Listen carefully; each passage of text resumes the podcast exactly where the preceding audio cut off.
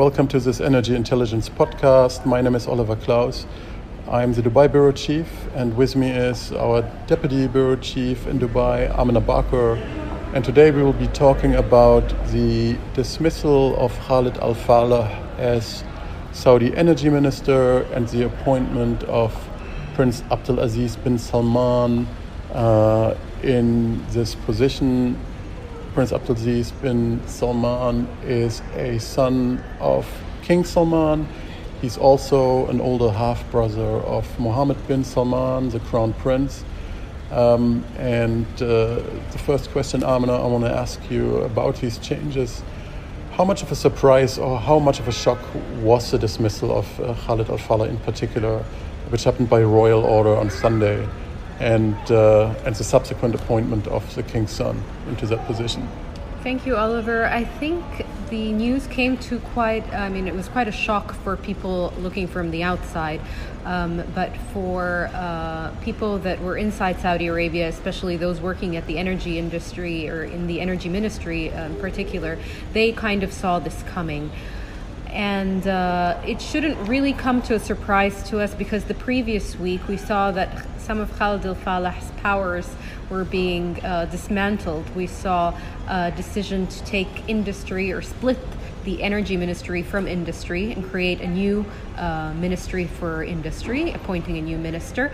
And then a few days later, we also saw Khalid al Faleh being uh, taken off the Aramco board as chairman and being replaced with the PIF uh, head Yasser Rumayyan. Mm. And the day following that, it was a Monday on a cabinet meeting, Khalid Faleh's place on the board was also replaced uh, with the transport minister. So seeing it happen a little bit in slow motion and seeing his uh, titles being taken away one by one uh, shouldn't be a huge surprise for us that Khalid Faleh was going to be replaced as energy minister. Mm. So uh, one could almost expect this was going to happen. Certainly. Um, uh, uh, the ministry split and the removal from the from the board position seemed like you know, pretty pretty major erosion of power, right? Absolutely. Uh, and for a man like Khalid Faleh, you know that he managed this super ministry and this huge portfolio. For him to get used to managing and having so many hats, and yeah. suddenly this being taken away from him, um, it was difficult. Quite quite a shock for, uh, I guess, a lot of people in the market too. I mean, he was highly regarded. Uh, and you know, just going back to the ministry, I mean, the super energy ministry it accounted for more than 50% of the Saudi economic output, right, as I understand it. So, a really, really important role, uh, pro- probably also in some way too much to. Um, to, to handle for just one person in a way, right? Yeah, absolutely. I agree. Um, now, so what we say? I mean, how significant is this change, and uh, what does it mean for Saudi Arabia's oil policy, in particular, given the uh, importance of the OPEC non-OPEC partnership? Well, we've heard today from uh, Prince Abdulaziz himself and in addition to his advisors that uh, spoke to us that this does not mean any change to oil policy. Saudi Arabia will continue its commitment to the OPEC deal, which means the current uh, cut level, and it will continue uh, to uh, cut uh, at its quota or under its quota. Uh, so I don't see any significant change in uh, in the direction. Uh, the state and the leadership is very uh, much supportive of higher oil prices, so they will continue their policy of cutting. So there's no change there. And expect more market management, basically. Uh, expect more market management, but let's not use that word because Prince Abdulaziz today uh, clearly corrected me. I said market management, and he said no, we're seeking market balance. And here we see the finesse between the differences between Al Falih, who wanted to be in the driver's seat, manage the market, and Prince Abdulaziz, who's more diplomatic, and he phrased it as more of a balancing mm. act he's more of a diplomat. Is it going to be helpful in maintaining the close relationship with Russia? Because Khalid Al Faleh had very good relations with Novak, as we understand it, and, and, and as we've seen. Um, you know, do you think, do you expect him to be able to maintain that? Uh, uh any reason why not? I expect relations to be good. Uh, I mean, the relationships really stem from the leadership's relationship with uh, with President Putin. Um, Mohammed bin Salman and Putin have very close ties, and uh, they both agreed that this OPEC deal is strategic for both countries. So I don't see uh, Prince Abdulaziz uh, not continuing that effort, and um, we we heard uh, this week, for example, he's just going back now to Riyadh to meet with Novak in preparations mm. for Putin's visit to Riyadh in October. So we see that relationship continuing. Mm. Now, this um, appointment of Prince Abdulaziz is also important because it's actually the first time that a royal has been appointed to that position. Uh, he's widely considered to be a technocrat. Um, but he hasn't gone or risen through the ranks of Saudi Aramco, for example. He has decades of experience in the energy ministry, though. But the fact that he comes from, from this royal background, that he's, uh, you know, the, the half brother of, of the crown prince, the king's son, does that, would you say that makes any difference uh, um, to the way he will be operating? I don't think it will, Oliver. I mean, you've mentioned that uh, he was at the energy ministry for decades and he learned from several technocrats. He's a technocrat at heart. Um, and in terms of being having a royal title, I mean, that is something that. Uh, he, he was born with, and he will, I mean, continue. And his whole idea right now, I believe, is is serving the kingdom, serving his father, who is the king. Um, of course, he will follow policy dictated by them, but he will also uh, balance that out with uh, rational, objective uh, thinking, which he has learned and experienced throughout the years from uh, technocrats that he's worked with. Mm-hmm. We, we mentioned earlier that this whole um, this whole change came, uh, you know, maybe not completely unexpectedly, but still, yeah, it was still sort of a shock and uh, in some ways a surprise. But you know, what do we know? What can you say about how the whole decision uh, uh came actually about, and uh, and ultimately, I mean, why was it made? There's a lot of speculation around the issue. I mean, uh, the, the entire uh, Saudi, the Kingdom of Saudi Arabia is talking about this right now. Um, and what really stands out is Khalid al-Falih's uh, personality. Um, he was, uh, some would say, a little bit more aggressive than the usual technocrat in that position. He pushed for many things. He was very ambitious. He perhaps set targets that he couldn't achieve. Mm. Um, so internally, it's being explained that, especially for the industrial sector, Khalid al-Falih set a number of goals that he was not able to meet, and therefore the leadership evaluated him on that. Now, more informally, people are saying perhaps his relationships with powerful people inside the cabinet and the leadership uh, were impacted by his personality of being in the limelight uh, for, uh, for, for too long uh, and having this kind of power. Uh, so that might have affected relations and led to his uh, premature dismissal. Mm. I mean, he had a really high profile, didn't he? Uh, he and he was considered to be a man to be called upon during times of uh, emergencies. He, he, took on the health ministry role for a while.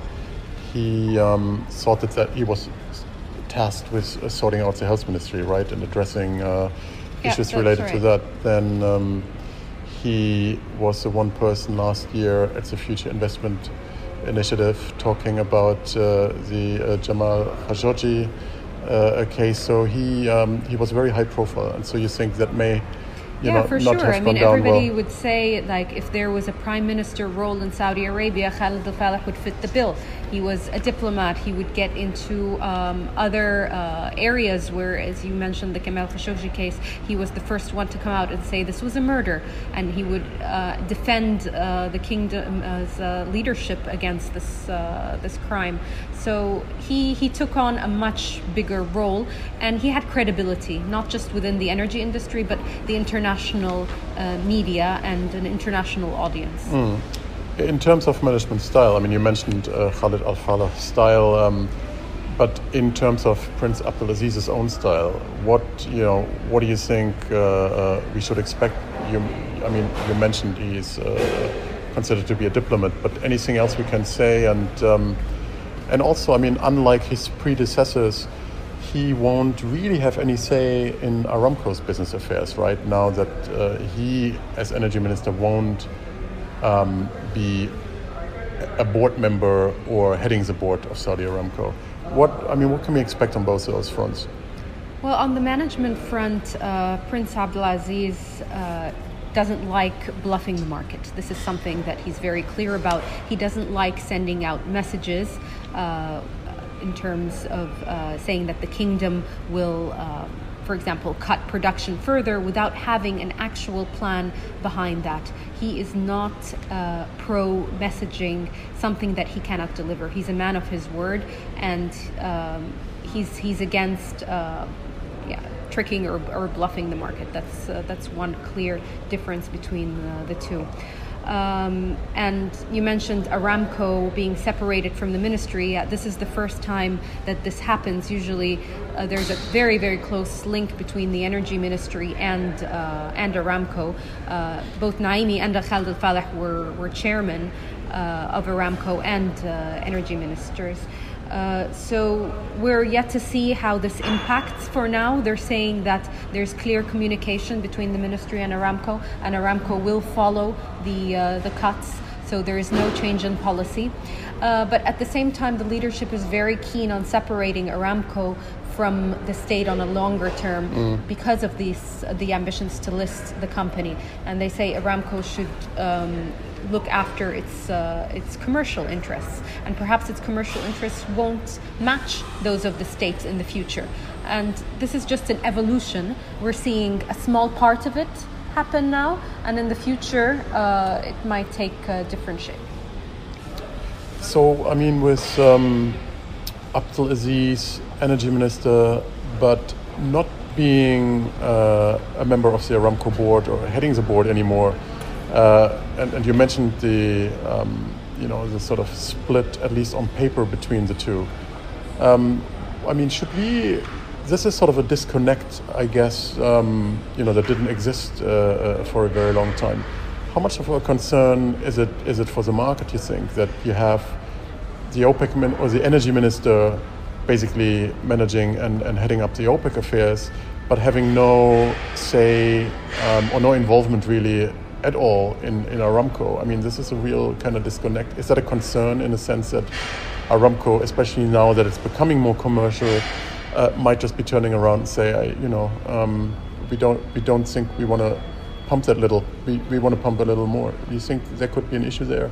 Yeah, absolutely. I mean, this is a concern that's being uh, raised inside the OPEC Secretariat and among uh, many of the OPEC states. Saudi Arabia is leading this OPEC deal, so any uh, cutback or uh, uh, lax uh, implementation of its cuts will impact the entire group. So, um, for the time being, the objective is to raise oil prices. Aramco, the state, and the energy ministry are all aligned. So there is this kind of reassurance that they're giving the market that this will not happen uh, at this point. Uh, but in, at some point in the future, if Aramco wants to, as you mentioned, produce a little more for commercial reasons, it uh, it, it might be the case because there is this that, that disconnect. Um, I don't know how it, it's it's going to be managed mm. internally. Mm. The communications is not clear. We need to see how it uh, plays out. But uh, we also know, I mean, very very similar to uh, King Salman Prince Abdulaziz has very good relations with everyone and he's been in the industry for a very long time. His father was governor of Riyadh and he had rela- good relations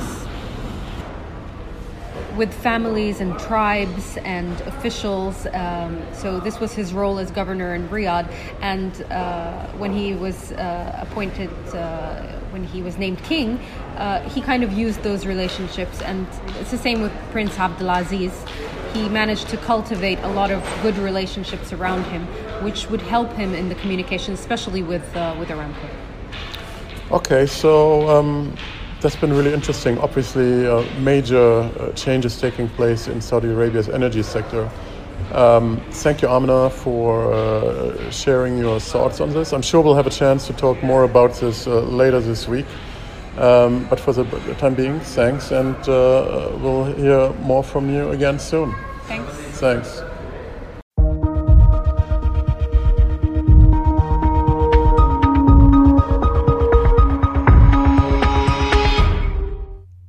Thanks for listening to the Energy Intelligence Podcast. Please check back with us soon for our latest content, which you can find at energyintel.com.